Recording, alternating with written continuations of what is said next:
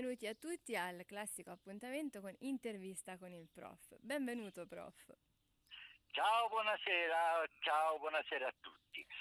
Allora, ecco come qua. al solito io ti faccio le domande perché sono curiosa e penso le siano anche i nostri ascoltatori. Quello che volevo chiederti oggi mm, è una curiosità su un pezzo antropologico che abbiamo in direzione in museo. Abbiamo una sì. piccola, non è tanto grande, una piccola statuetta con un dio indiano tutto blu che ha in mano una conchiglia ed è posto sopra un serpente multitesta. Ma che cos'è? Ah, quella è una statuetta del dio Vishnu.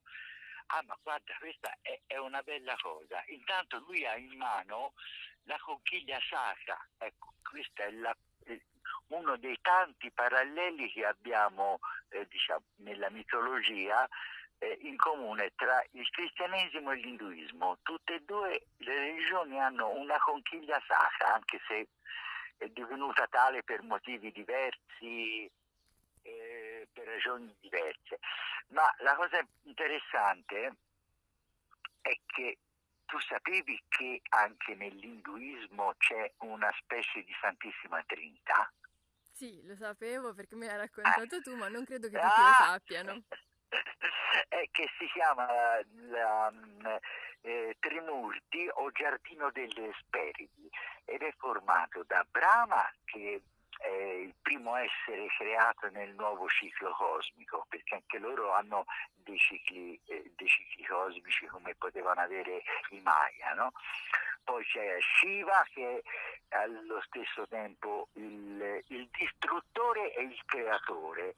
E Vishnu, quello che è raffigurato in quella statuetta, che è il preservatore. Ecco.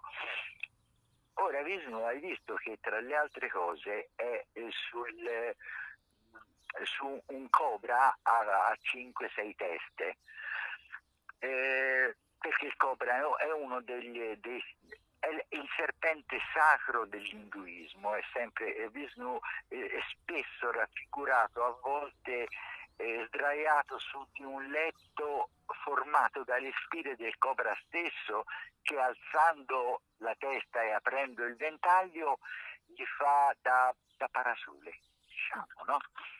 Ora, se eh, il cristianesimo è, è ricco di, eh, come dire, di interpretazioni e, e, e anche, anche, tante volte di leggende, l'induismo è un ginepraio veramente e anche la stessa conchiglia sacra di Vishnu è legata a due, tre e forse più eh, leggende diverse. Tu vedi che eh, Vishnu ha quattro braccia, no? Sì. E in, eh, in ogni mano eh, eh, c'ha quattro simboli dell'induismo importanti. In una c'ha il disco solare, eh, che però anche un'arma da lancio. Poi in un altro c'ha la sancia, che sarebbe la conchiglia sacra. Poi c'ha il fior di, lo, di loto mh, mm, eh, e poi c'ha una mazza con la quale eh, uccide, eh, uccise il demone Gadà che diciamo, era il suo nemico acerrimo ed è proprio legato a Gadà eh, che ha anche altri nomi mh, mm, il fatto che quella conchiglia sia divenuta la conchiglia sacra dell'induismo. Ora tu eh, devi sapere che mh, mm, un giorno eh, Vishnu se ne stava dormendo tranquillamente sotto, una, sotto un albero e Gadà, questo demone proprio cattivo, che aveva la facoltà di trasformarsi, vede Vishnu che dorme e dice adesso dentro di sé, adesso lui che dorme gli arriva addosso e l'ammazza una volta per tutte, sicché eh, Gadà si trasforma in, eh, in una tigre e piano piano si tenta di avvicinarsi a Vishnu che mm, si sveglia. Piano piano, si accorge del pericolo e improvvisamente si muta in una gazzella velocissima e scappa via da Gadà. Anzi, da, non si dà certo per vinto, visto che come tigre non riusciva ad apprendere la velocità da, da poter star dietro a questa gazzella velocissima, che fa? trasforma in aquila, si trasforma in aquila, vola in alto e quando sta per tuffarsi eh, eh su, su Vishnu che si era trasformato da gazzella, i due giungono, eh, diciamo, eh, sul bordo di un enorme burrone che dava sul mare. Vishnu, accorgendosi di questo, cosa fa? Muta improvvisamente e da gazzella si trasforma in pesce. Si getta dal, dal precipizio mentre eh, Gadà eh, rimane diciamo così con il becco d'aquila aperto perché non si aspettava che questa mossa Vishnu cade in mare e, e, e, sta tranquillo, dice adesso sono in acqua, però eh, Gadal si ha vinto un'altra volta, si trasforma in un grosso squalo e a sua volta si getta in acqua, si getta in mare. A quel punto eh, Vishnu, che intanto è, era rimasto trasformato in pesciolino, eh, si accorge che sta, che sta arrivando il, il suo acerrimo nemico e a un certo momento dice io pisciolino che cosa mi posso trasformare più grosso di, uno, di un grosso squalo? Mentre sta pensando questo c'è un piccolo granchiolino che gli si avvicina e gli fa Visnu guarda entra dentro quella conchiglia lì.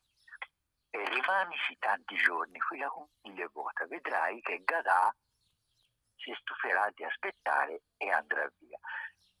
Quindi non lo ringrazia, entra dentro questa conchiglia e lì dentro ci rimane, anche qui la leggenda vuole 3, 5, 40 giorni addirittura come Cristo nel deserto e da quel giorno quella conchiglia che era divenuta il rifugio di, di Vishnu è diventata la conchiglia sacra la conchiglia sacra dell'induismo. Tu pensa, hai visto, ne abbiamo anche alcune mh, trasformate in, in, tromba e vengono usate nelle cerimonie proprio eh, al suono di queste trombe per scacciare i demoni. Che meraviglia, bellissima.